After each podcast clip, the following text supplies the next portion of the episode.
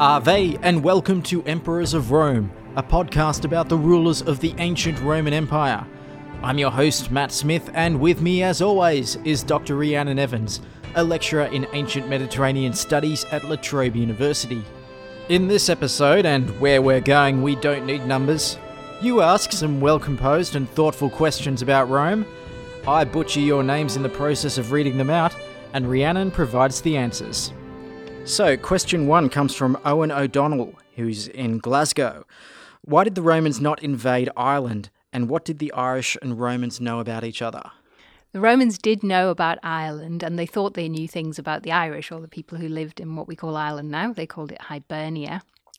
They didn't invade Ireland probably because it was a step too far. The invasion of Britain and also conquests on right on the other side of empire in the, the Middle East kind of stretched the empire really far. What the Romans thought they knew about the Irish, the earliest text I know comes from Strabo, who's a Greek geographer who's living around the time of Augustus and Tiberius. Remember, this is before the Romans have invaded Britain, even. He says that Britain's not really worth invading. Julius Caesar went there, but there's nothing really there, which is often seen as a way of excusing why Caesar didn't invade. And indeed, Augustus didn't invade after that.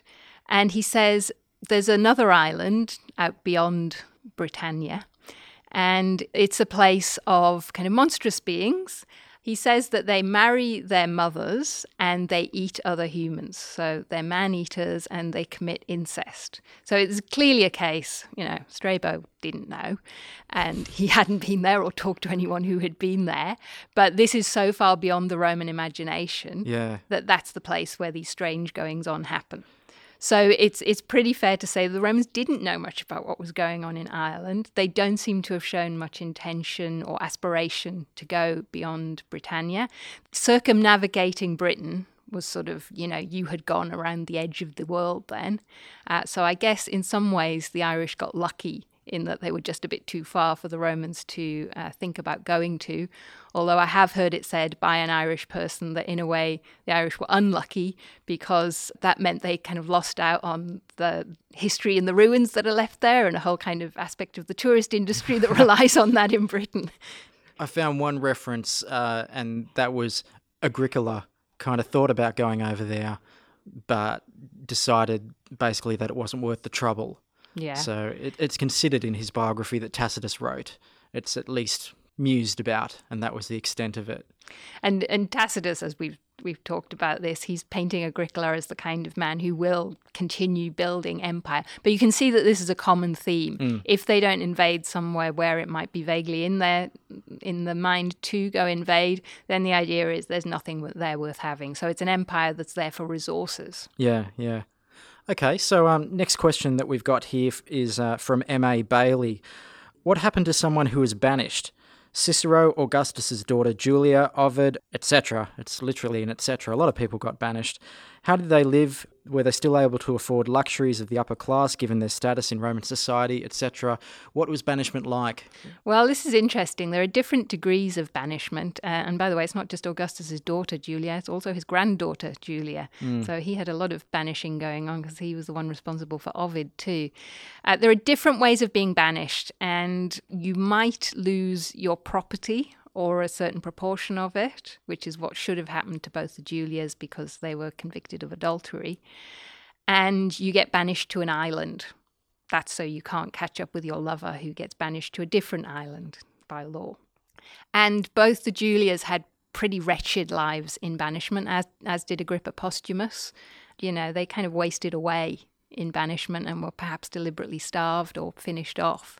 So they would have lived very, very meagre lives. They're not living the life of a Roman aristocrat, they're really being punished. Mm. But there was a different form of banishment uh, and exile that just meant that you couldn't be given you couldn't be given fire or earth in other words, you, you couldn't be welcomed into somebody's house within Rome or perhaps within a certain distance from Rome. That's what it usually was. And that's what happened to Cicero. He was exiled, but he wasn't exiled to a specific place. And he technically didn't lose his property, although his house was invaded, was taken over by the state officially while he was away by a man called Clodius, who burned it to the ground and built a Temple of Liberty there. So he did lose some of his property in effect. Uh, but he basically had to go a certain distance from Rome. He went off to the west coast of Greece, where he lived with a friend of his in extreme luxury mm. and complained about it a lot. And he was only there for just over a year. But, you know, he wasn't at the heart of Rome. He couldn't be part of politics. And he did get to come back. Uh, he just needed someone to speak up for him back in Rome. So that's a kind of exile that's not permanent. Whereas what happened to people like Ovid, you know, Ovid never came back to Rome. Mm. And he was just wasting away. He'd been told to go to a specific place. It wasn't an island, but still, it was a place that wasn't particularly auspicious for him. And basically, it's been cut off from Roman society and from the city itself. Was it an, an enforced kind of thing, or was it up to you to keep yourself banished? It was enforced in terms of, for example, if Cicero had gone to a friend's house that wasn't far enough away, mm. then that person was laying themselves open to also being convicted and being punished. So it's enforced in that you have to get yourself away. But if anyone knows you're within the distance you're not meant to be within, then you will be arrested. Okay. Yeah. So it's a it's a kind of double whammy of you've got to get yourself there, but you really have to do it. Whereas if you're taken off to an island like the Julias, they would have been carted off. Next question is from Greg Crimean in Washington, D.C., USA. Uh, shout out to Washington, D.C. Uh, Greg also suggested the sexuality podcast that we did recently, okay. so which was quite a good one. Thanks, Greg. Uh, he wants to know um, I always wondered, says Greg, how the Romans counted their years. Obviously, they didn't say it's now 52 BCE because, well, obvious reasons. they didn't know that Christ was going to be born in 52 years' time. What year did they call it, and how did they know what year things happened, especially in the BCE era? Well, you're quite right, and it's something I have to explain to students that that's not the way the Romans numbered their years, neither the BCE nor the CE, since the birth of Christ was not something that figured for them. Can I give a guess? Because I think I remember this from Suetonius. He dated things like this happened in the year that Caligula died, this happened in the third year of Augustus's reign. You can do it in that way. It is in terms of events, but the standard way of doing it is by who is consul that year. All right, and there are two consuls during the Republic. Obviously, this doesn't work so well during the imperial period. You still have consuls, but they change a lot more frequently. Mm. Um, so they do then tend to say in, well, they might say in the fifth consulship of Augustus, because the emperor gets to be consul lots of times too, but they might say in the 10th year of his reign. But in the Republic, so largely the BCE period, they will say in the consulship of Cicero and Marcus Antonius. Would they have been consul for a year together? Yes. By the way that we measure years? Yes. Okay. For a solar year, but then, of mm. course, the calendar gets out of whack. Mm. We won't get into all of that right now because it's very complicated. But yes, they're consul for a year, so that dates the year as long as you have consular records. And we do for a lot of it. There's been a lot of meticulous work done because we actually have the carved fasti, they're called the calendar, which have the Republican consuls on them. There are bits missing, unfortunately, but mm. we can basically work out what year is being talked about. The other way of doing it, which backs that up and is sometimes used, for example, Livy uses it in his history, is to say what year it is in relation to the foundation of the city.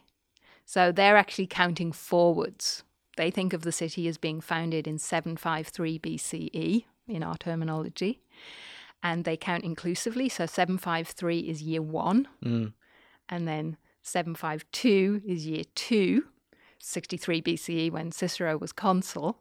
You have to subtract 63 from 753, but then you have to take into account that it's inclusive counting. Time started when Rome was founded. As far as we're concerned, that's what matters. Absolutely. And yeah. and of course this is what regimes sometimes do. Like Napoleon tried to say we're going to start from year 1 of the revolution. It only works if you continue if you maintain your power. It didn't work for Napoleon because he was deposed, but it worked for the Romans all the time that they had uh, a powerful empire because they were in control of time. Yes, yep. Thanks very much, Greg, for that question. Next question we'll go is from Brian Kondracki from Arizona in the United States. Shout out to Arizona. Up until Hadrian, it appears that all emperors were clean shaven. Why did emperors all of a sudden begin to grow beards? Now, Rhiannon, back in the 80s, I owned a pair of Happy Pants. I shouldn't admit that You don't know what happy pants are, do you? Let's just say they were bright blue and yellow, and they were very happy. So, beards just a, a fashion kind of thing that came along around the reign of Hadrian. In a way, yes. The Romans hadn't always been clean shaven, we think, in that, say, statues of Brutus, that is not the Brutus who assassinated Caesar, but his probable ancestor, the Brutus who was responsible for founding the Republic in the sixth century. Statues of him show him with a beard. Hmm. So the Romans at least thought that beards were common then, and they probably were through the mid Republic. Clean shaven seems to be the later Republic, and then you're quite right, the early emperors are always shown clean shaven. Although Nero has a little bit of facial hair going on, just a touch. Yeah, but that's sort of Nero. Sideboards, Yeah. maybe. The reason we think that under Hadrian uh, it became popular again is that the emperor has a beard and he is somebody who's very interested in Greek culture, pro Hellenic. He's a Hellenophile. He's very interested in Greek philosophy, and Greek philosophers were traditionally shown with beards that they could presumably stroke. He's modeling himself on statues of Greek philosophers or the portraits of Greek philosophers, that kind of ideal. And that becomes the fashion. The hair is also, if you look at statues of Hadrian and emperors just beyond him, their hair is getting, takes an expert sculptor to be able to put those little curls and ringlets in their hair because it's getting quite thick and curly and massed. It's uh, it's the Roman version of happy pants. Yeah. All right, so but it is connected to a much much longer tradition of philosophers having that appearance. So the philosopher look was in, if yes, you like. yes. Thanks very much to Brian for that question. Next one I've got here is from Leszek from Warsaw in Poland, who congratulations on your great trip to Pompeii, Leszek. But in amongst there, he's asked about how do people pay for tickets when they go to the games? Uh, did they buy them for individual shows? Were they co financed out of the general taxes? So, you know, provided by the rulers at that point. Was it expensive? Could everyone go? Tell us about ticketing. How would that kind of work for games? They didn't have to buy tickets at all. The theatre was free to go to, and it was financed by politicians. Yeah. So it's going out as a candidate and electioneering is I can put on a show for you. So either I can put on a show at the games for you or I can put a show on in the theatre for you. So it's often paid for by the city praetor. It might be somebody who's standing for election, it might be someone who's just trying to show their power and maintain popularity. And we have, for example, we've talked before about Petronius, who was a writer under Nero. In his novel, the Satyricon, he has various characters saying, Oh, you know, so and so put a show on, it wasn't that good. I'm not voting for him. Yeah. And yeah. that's in the imperial period, so it still matters. It's kind of a display of wealth and power, and it means this is what you can do for the people. Can you put on a splendid show? Can you buy the best actors? Can you commission the best playwright? Can you get some great stage scenery in? And can you please the people? Hmm. So it's very much a parallel to what happened in the arena, and it's a way of making sure that you maintain your own positions. It's not philanthropic at all, as it might appear. It's something that you can help to build your own power. So the next question that we've got here is from Craig Mahoney in Chino, CA, California. California. California. Shout out to California. When a standard was lost in battle, did the Roman bureaucrats ever just make new ones and pretend that the loss never happened? Or did they instead go to the trouble of upsetting the public and trying to get the standard back? So, what happens with it when a standard is lost in battle? First, uh, just briefly, what is a standard and why is it significant? What happens when it's lost? A standard is the symbol of a Roman legion, and it's a stick with what we would think of as a kind of flag like apparatus at the top of it, often fringed, and an eagle at the very top. The eagle being the symbol of Rome and also the symbol of Jupiter. And it'll have some marking on it that says which legion it's associated with. It's kind of the symbol of the honour of that legion that they go into battle and they bring the standard back and they can march it in the triumph if there's a triumph, which is the upshot of a particular campaign. And so if you lose it, it's a terrible, hideous shame for your commander and your legion, and you know, suicides would sometimes follow. So, no, you didn't just pretend. You didn't just make another standard. That would be my response, actually. This is a way of covering up. I'll just make another one. But no, they couldn't do that. They had to admit to it if they were prepared to go back at all to Rome, or they might have been killed in the battle. That's how they lost it. It's akin to running away, losing your standard. You can't overestimate the amount of shame that's associated with it. And, you know, we know of battles like, for example, Crassus in the late Republic lost three legions, three standards to the Parthians, and died there. And this shame from 53 BC stayed with the Romans for decades until eventually Augustus got the standards back which uh, there's a statue of Augustus wearing a breastplate that actually shows the return of the standards on it. There's wow, a, is that a big a deal? There's a barbarian giving them back to a man we think is Tiberius, a Roman soldier. He kind of portrayed this as a great victory. He had got the standards returned as if it was a victory in battle. In fact, he probably did it by diplomacy in 20 BCE. But if you lost the standard, then it was something that stayed with the Romans. Mm. They should try and get it back, which is kind of the basis for a much later episode, which is sort of fictionalized into Roman history, which is the Eagle of the Ninth story that some listeners might know about. The Ninth Legion seems to have disappeared sometime in the Hadrianic period, so in the early mid second century CE. And there are various theories about where they might have been, and one of them is in Scotland. We're not absolutely sure they were in Scotland, but if they were there, they just seemed to disappear into the mist, which gave rise to the Rosemary Sutcliff novel. It's a novel for young young adults, which is about what happened, how the eagle got lost, and how uh, the kind of attempt to re-find it, mm. which was also the basis for two recent films about that. One of them called The Eagle, you can see how long the resonance is for how important the eagle is to the Romans, and that kind of makes sense because they do see it as as something that represents them and their military status and their honor. Okay, so thanks to Craig Mahoney from Chino in California for that question. Shout out to California. Next question is from Matt Posner in New York.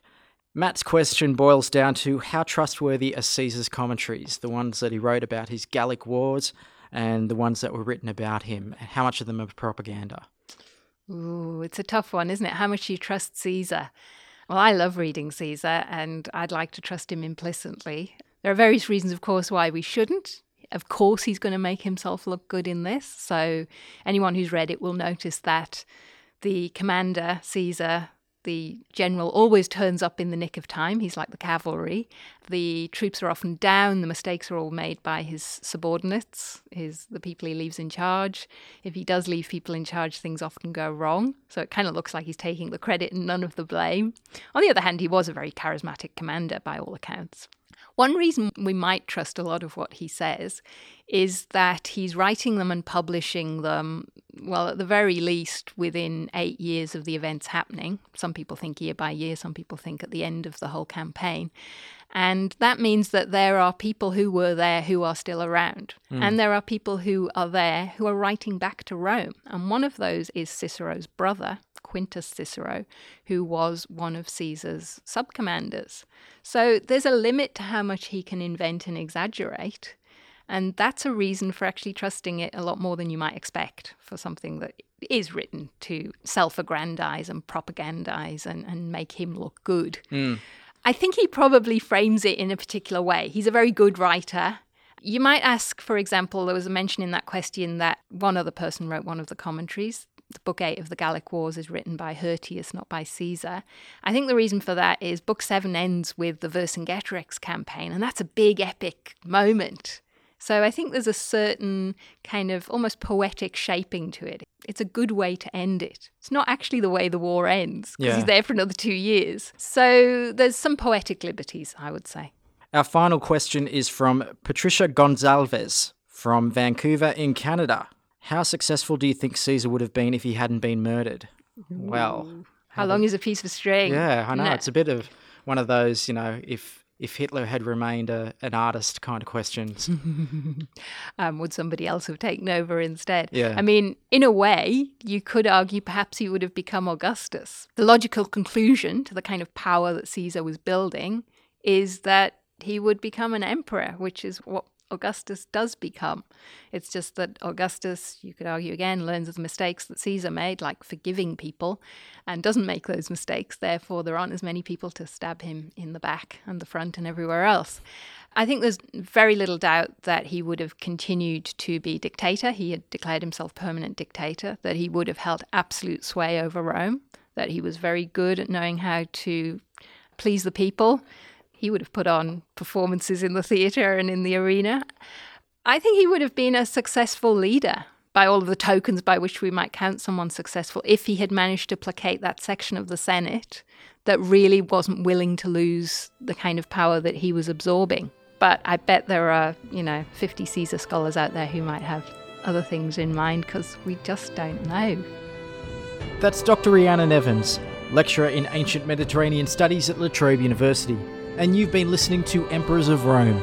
If you like this podcast, you can subscribe on iTunes. Please leave a review there and tell your friends about it. Somehow, through the magic of Apple, ratings and reviews equal higher rankings. So please help us spread the word. You can like the Emperors of Rome on our Facebook page, and you can also follow myself and Rhiannon on Twitter. Rhiannon is at Dr. Rhiannon Evans, and I'm at Nightlight Guy. Until the next episode of Emperors of Rome, I'm Matt Smith. You've been fantastic, and thanks for listening.